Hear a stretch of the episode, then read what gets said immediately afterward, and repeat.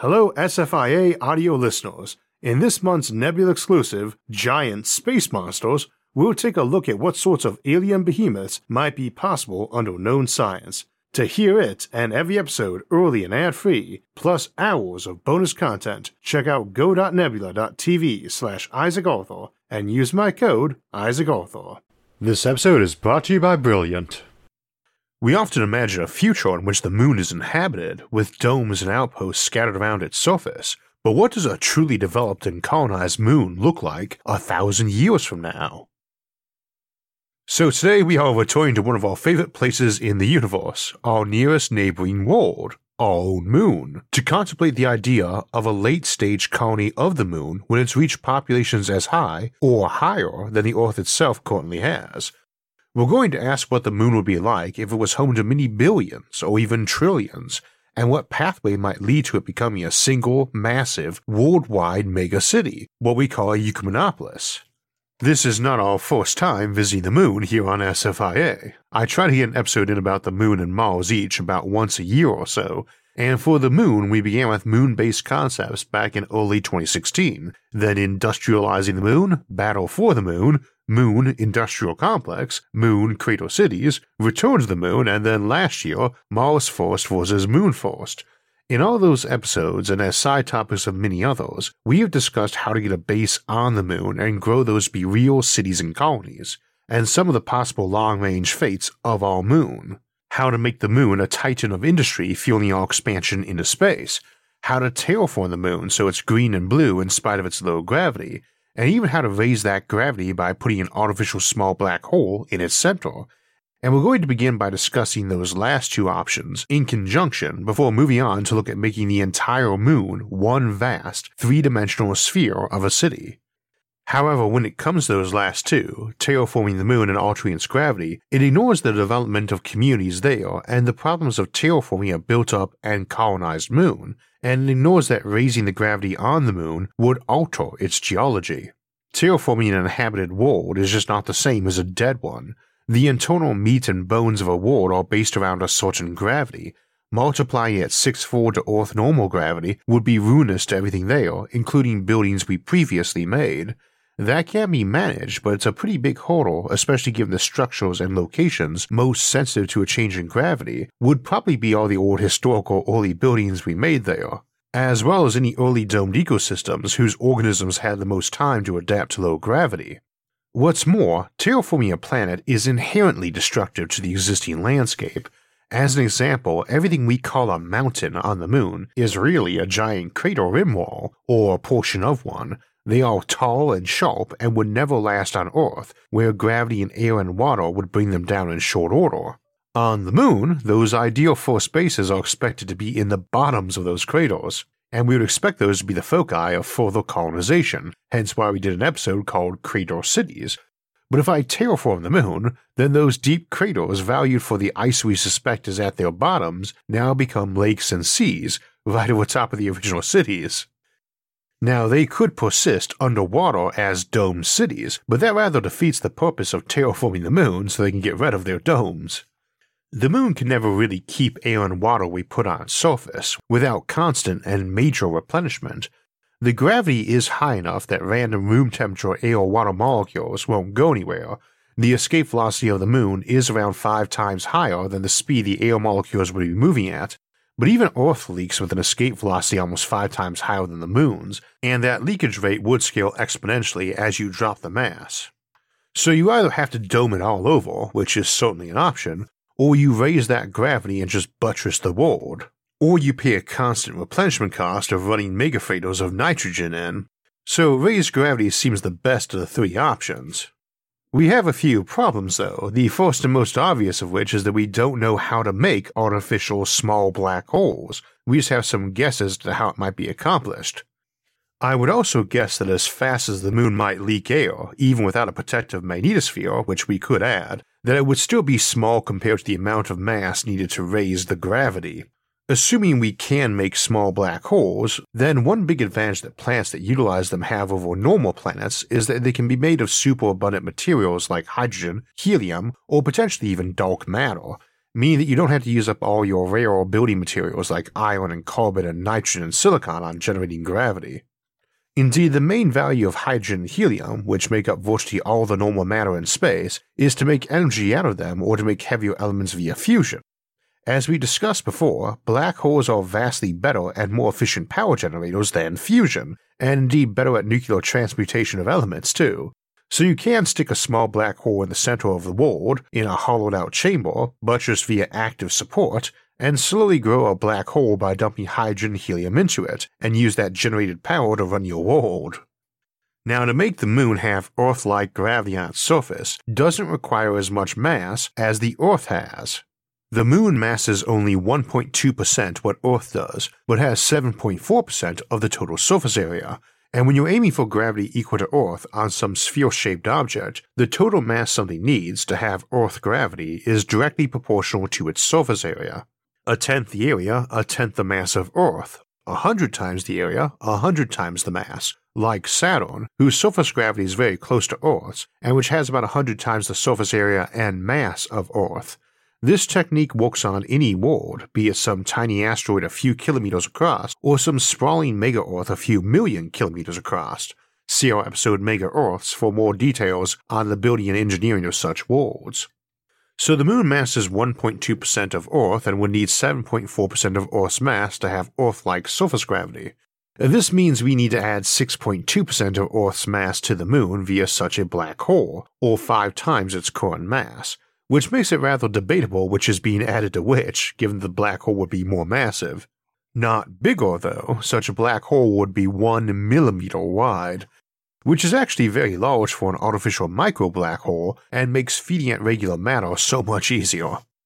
Now, less gravity would probably be fine for people, Mars gravity might work fine, and if you're curious, this black hole trick would work fine on Mars too, but has the same problem for terraforming there. The moon's surface gravity would now be 100% of Earth's, but its escape velocity from the surface would still be lower, 5.8 kilometers per second, more than twice its current value, but still only half of Earth's, and about 20% higher than the escape velocity of Mars. Mars has no real atmosphere or oceans, but we expect it might have in the past, and the gravity was enough to keep them for long times, but not for 4 billion years, so the extra 20% might be enough, or it might just slow the escape down to a billion year timeline, which is good enough for terraforming. Nothing lasts forever, be it a planet or a megastructure, or a hybrid of the two. You need to replace and repair. You could go bigger too, expanding the moon to be a hollow shell of Earth's size and mass, making Earth a genuine double planet, and we will come back to that later in the episode. Now, the other problem is that black holes are great power generators. You can add mass straight into one in a way that wouldn't cause power release, but if you are generating power while adding mass, you are getting somewhere between 20 to 40% of the mass energy of that matter released as energy. So you're potentially talking about releasing something like the current entire mass energy of the moon in the process of feeding up to Earth gravity. You're not exactly being wasteful by skipping power generation either. All that energy is not free. If you convert 20% to energy on the drop into the black hole, then you need 20% more mass to get that final desired mass.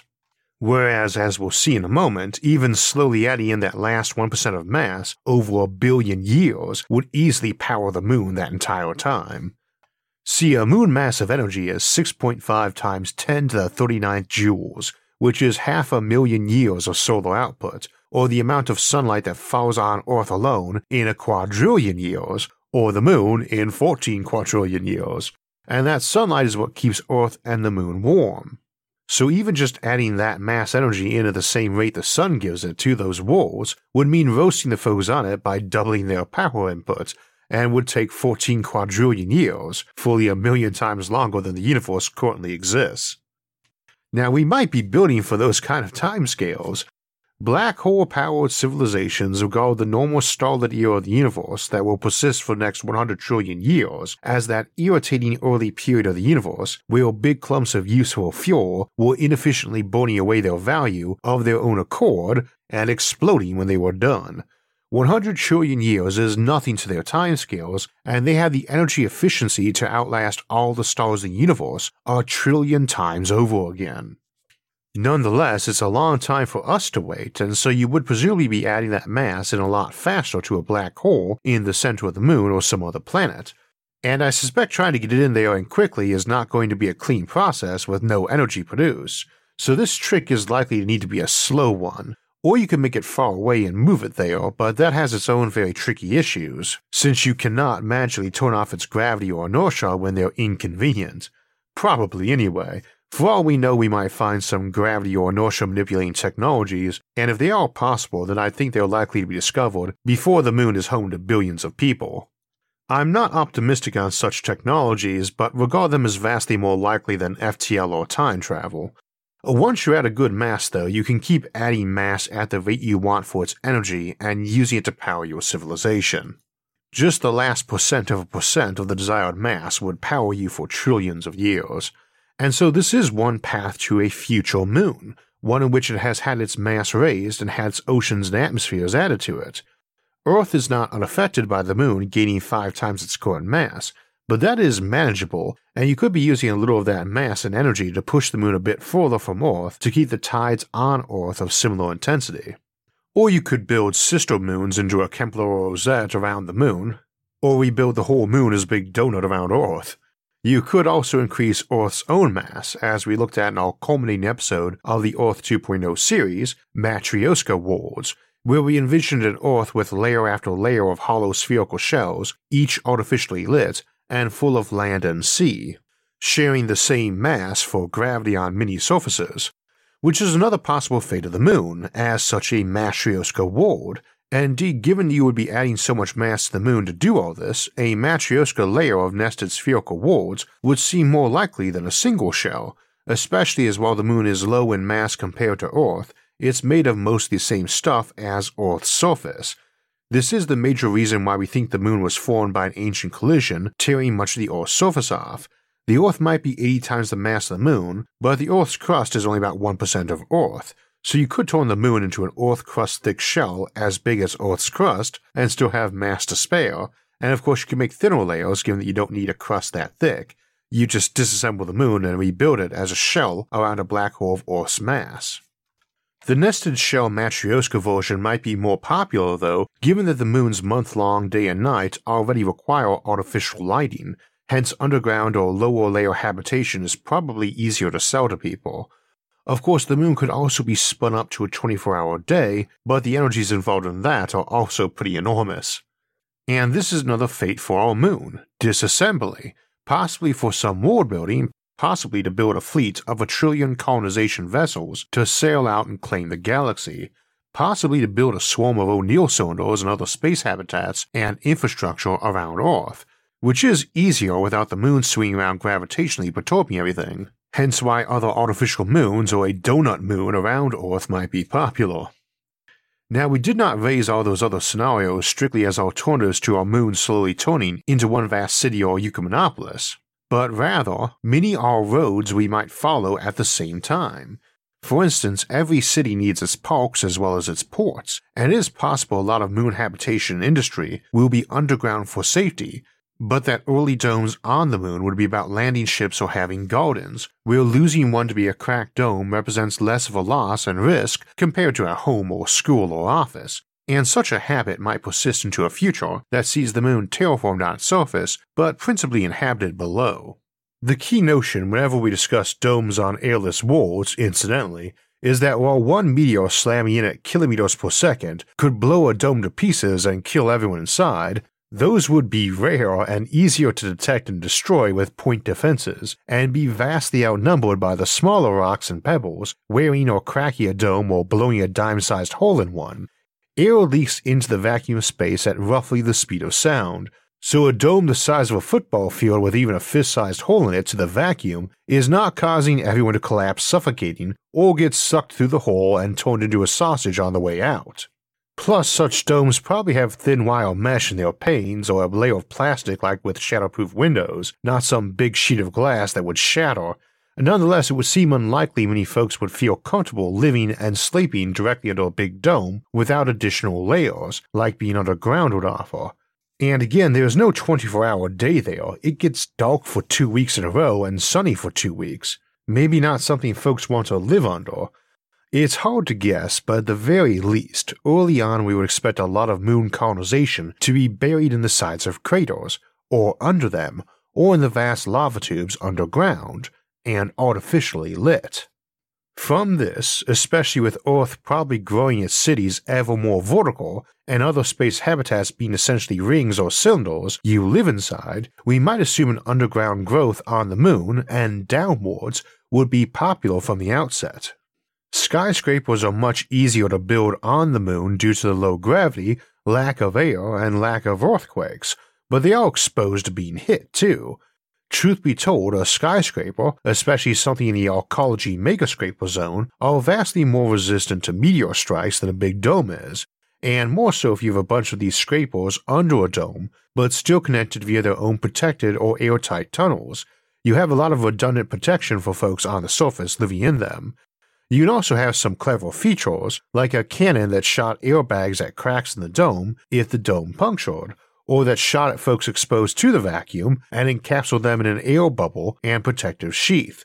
Those people also might be effectively immune to being spaced into a vacuum due to being covered in smart matter, like we'll discuss next week, or being rather transhuman and cybernetic.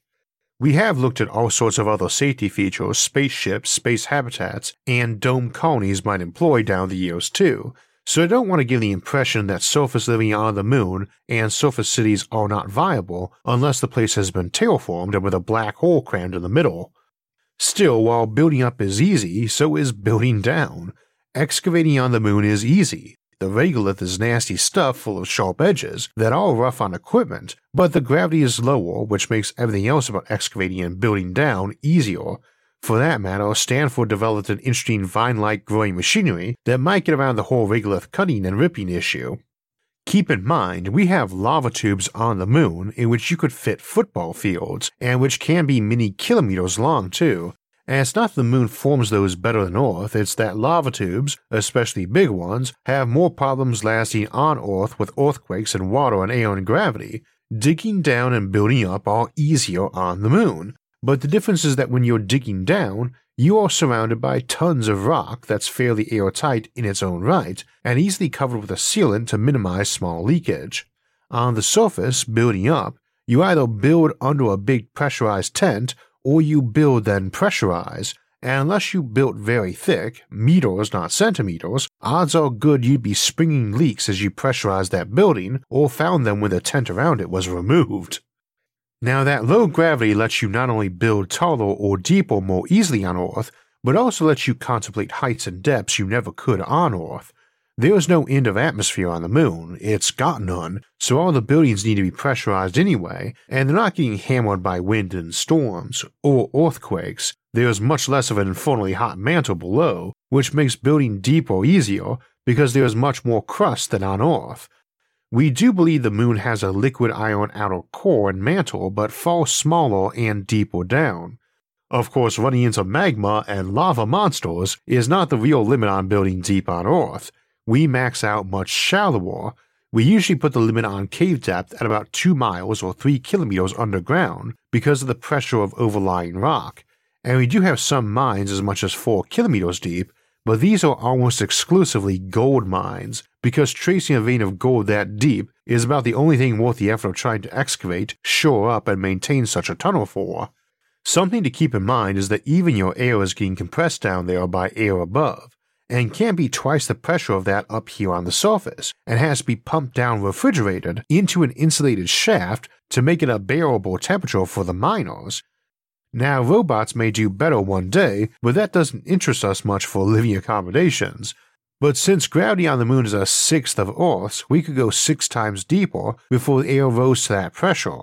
What's more, there is no air on the moon, so it's not leaking down through various cracks to raise that air pressure. If I take a big jug of water, the pressure at its bottom is higher than at its top. If I place another jug on top of it, that jug presses down to raise the pressure further. However, if I instead sit them on a shelf, one below and one on the shelf above, then the one above does nothing to add to the pressure. With that in mind, on the moon you can circumvent that pressure issue by just having airlocks, which you would have anyway, separating levels every so often, maybe every kilometer at most. And thus your pressure need not rise as you go deeper, and even at its core, the moon is only thought to be about 1300 to 1400 Celsius, or around 2500 Fahrenheit, whereas Earth's core is about 5200 Celsius, or 9300 Fahrenheit, nearly as hot as the photosphere surface of the sun. And that means you can build very deep on the moon. Indeed, we do have metals able to withstand that core temperature, many of them. The pressure might be harder though, especially in conjunction with temperature, as its core pressure is about 45,000 atmospheres, which is nothing compared to Earth's core, which is 80 times higher at 3.6 million atmospheres, but that's still about 10 times the pressure at the bottom of the Kola Super borehole that got 12 kilometers deep. Still, it's inside the realm of what we can plausibly do, even without some of the more extreme methods we looked at in our episode Accessing the Earth's Core, which means even a tunnel right through the middle of the moon is viable. For those who've seen the movie Total Recall, the reboot rather than the original, you might recall they had a train shaft that went right through the center of the Earth between Europe and Australia. There's not much reason to do such a project on Earth, but it works much better on the moon. You just drop down a shaft and you will accelerate as you fall, especially if it's already a vacuum, and gravity gradually decreases as you fall until it drops to nothing at the core, then reverses, so the same gravity that sped you up slows you down on the way back up to the other side of the tunnel, which theoretically makes this manner of travel cost you no energy at all, though in practice you probably need a little to overcome friction on the train system. Now on Earth that means a journey of just 40 minutes and a maximum velocity of 8 kilometers per second, which is roughly the same as low orbital speed right over our atmosphere, and that is not a coincidence since both have to do with falling around the planet. Orbital speed right over the moon's surface is 1.6 kilometers per second, and that's the maximum speed you'd reach falling through a shaft bored right through the moon, all the way down to the center and back out again. The time it takes to fall, assuming a sphere of uniform density, is pi times the square root of the sphere's radius divided by the gravity at the surface, and is a formula that dates all the way back to Sir Isaac Newton and his original work on gravity, physics, and calculus,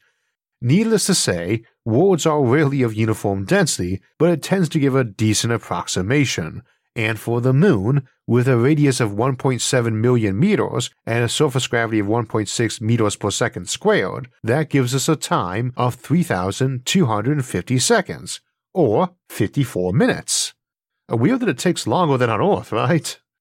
Well, not really. The moon isn't as dense as Earth. The denser the sphere, the faster you fall through it. Something that is pretty handy if you're trying to build black hole wormhole gates. For the same reason, a satellite right over the moon actually takes longer to orbit it than one right over Earth does, for all that Earth is much bigger.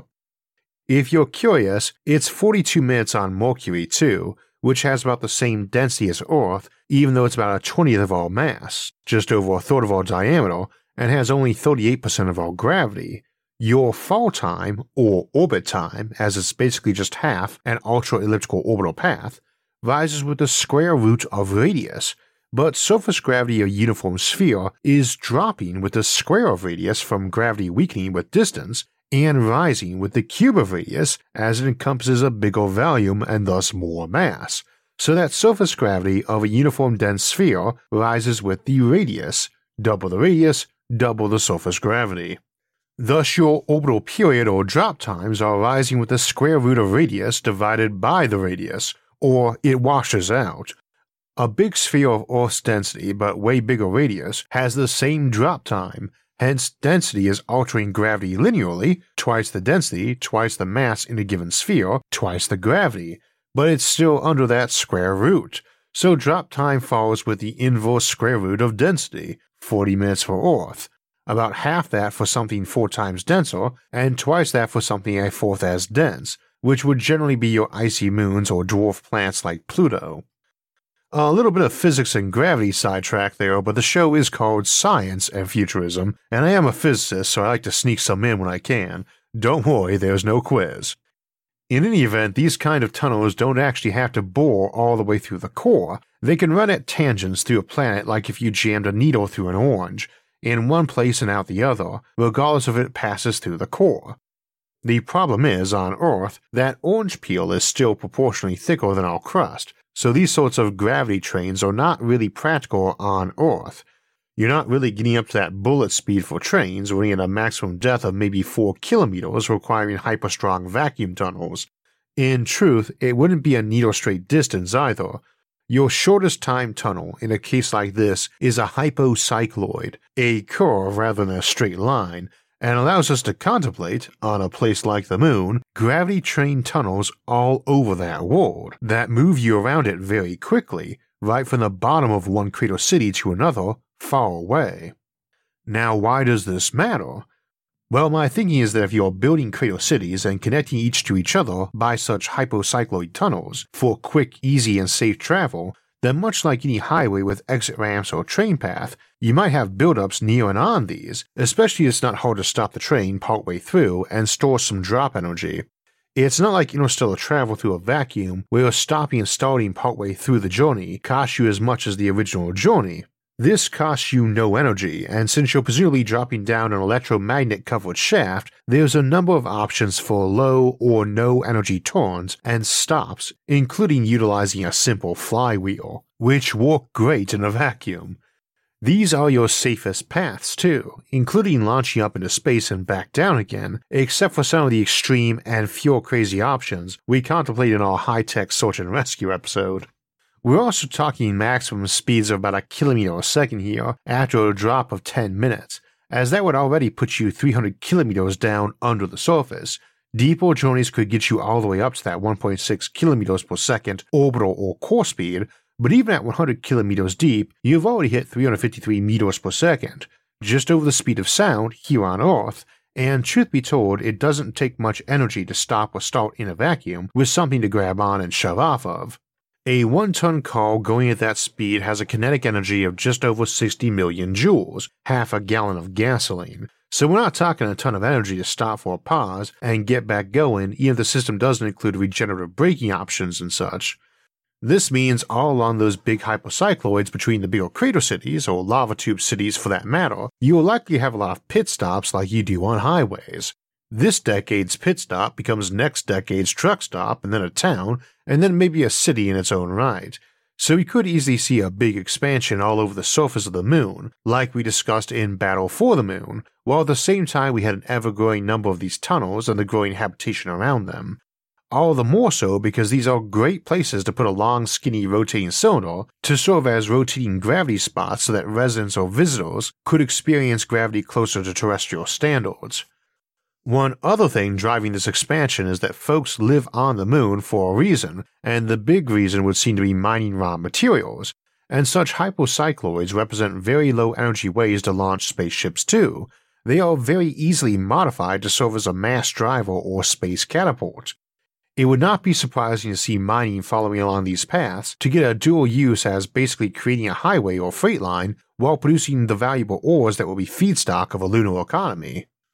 Now, speaking of localized gravity, I suppose it's only fair to point out that a single big black hole isn't the only option for gravity on the moon. If you're good with your black hole generation, you could have dozens of smaller ones forming your grid beneath the city on the surface, giving it higher gravity locally. You can do the same trick on high gravity worlds to lower gravity in a city by suspending them above it, and absolutely works on paper, but has always struck me as way more dangerous than a single big one at your planet core or moon core. They could be used for power generation as needed, and indeed, if they are small and numerous enough, they could generate power via Hawking radiation. When able to provide Earth like gravity 100 meters away, generates a few hundred watts that way, and you could potentially make a floor of them in some hexagonal grid layout every dozen meters or so, so that might give you a nice plane of gravity and power generation. This is one trick for artificial gravity plating like we see in science fiction, and generally, gravity will not drop much as you get higher from those plates until you are as high or higher than the plates are wide as a whole. Look up calculating the gravity of an infinite flat plane if you want that explained. We've already done a bit more math today than I prefer our episodes contain. So, as long as your city is at least as wide as it is tall, you can use a giant plate full of micro black holes for gravity generation. Note that on the surface of the moon, this would mean you would have an upside down under city where the gravity was 67% of Earth normal, but pointed upwards and outwards, not down. Since your plate is presumably generating less than Earth gravity, as the moon provides some too, and subtracting it instead of adding it when upside down. So there are potentially some weird tricks for making coin-like cities with heads and tails, on or off planets, or hanging over top one too. Alright, one other note on gravity before we move to why the moon might become a megacity. Expansion of a planet by digging down and hollowing out and using that material to build higher levels lowers pressure and gravity as you hollow it out and make it wider. That makes your gravity drop tunnels slower by a bit, as you make your world bigger and less dense. Note that having all your gravity at the core in a black hole makes the drop faster than a uniform sphere of that same mass too, However, as folks core out the moon to make more living space and mine it all, it is likely a lot of that spoil will be moved up to the surface for construction, and on long timelines and with vast industrial might, this starts getting you the mini-layered Ecumenopolis or even Matryoshka world setup we sometimes contemplate as Earth's eventual fate. So we build down, down in craters and lava tubes, deep into their rim walls too, and slowly as population rises, we build deeper and wider and merge, all at the same time you're piling on new layers above, making the whole world structure more artificial and sturdy, and potentially bringing in cheap mass from elsewhere, be it liquid hydrogen or helium or black holes, to add mass if you want to. How many people could comfortably fit in the moon if we made it a three dimensional city?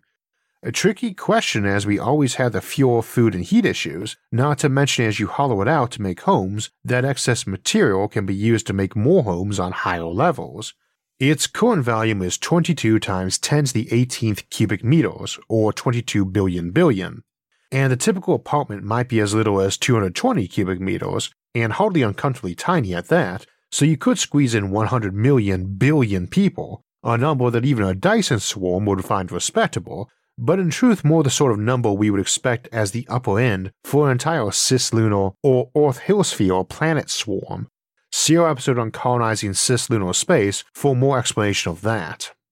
We're not really contemplating packing people into endless apartments on the moon anyway, but would probably instead use a figure more like 10 trillion, as it represents the high upper end of what the moon could get rid of as heat, even if rather expanded in radius, from many layers of radiating supertowers being added, while still giving its people on the order of 10 kilowatts apiece for comfort, hydroponic food production, commerce, etc. You could go higher in energy needs for fewer people, or lower maybe, especially if people are getting pretty post human like cyborgs or digital uploads, but let's settle to 10 trillion. If we optimistically assume 10% of the human population lived on the moon at that point, and the human population grew like it did in the 20th century or the last 20 years, doubling twice a century, then that human population of 100 trillion might be reached in as little as 8 or 9 centuries, near the dawn of the fourth millennium.